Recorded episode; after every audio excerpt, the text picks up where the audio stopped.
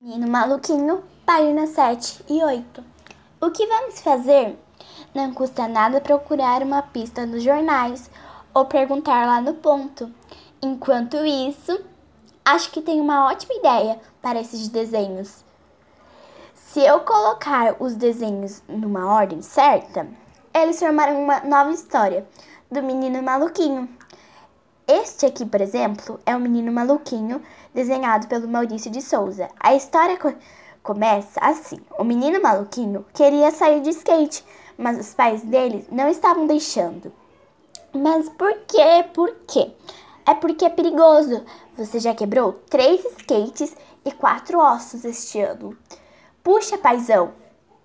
Em compensação, eu também quebrei um recorde lá na pista. Pulo mais alto da paróquia Virgem!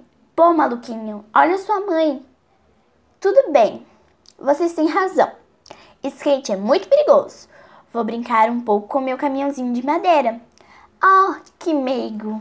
Ufa!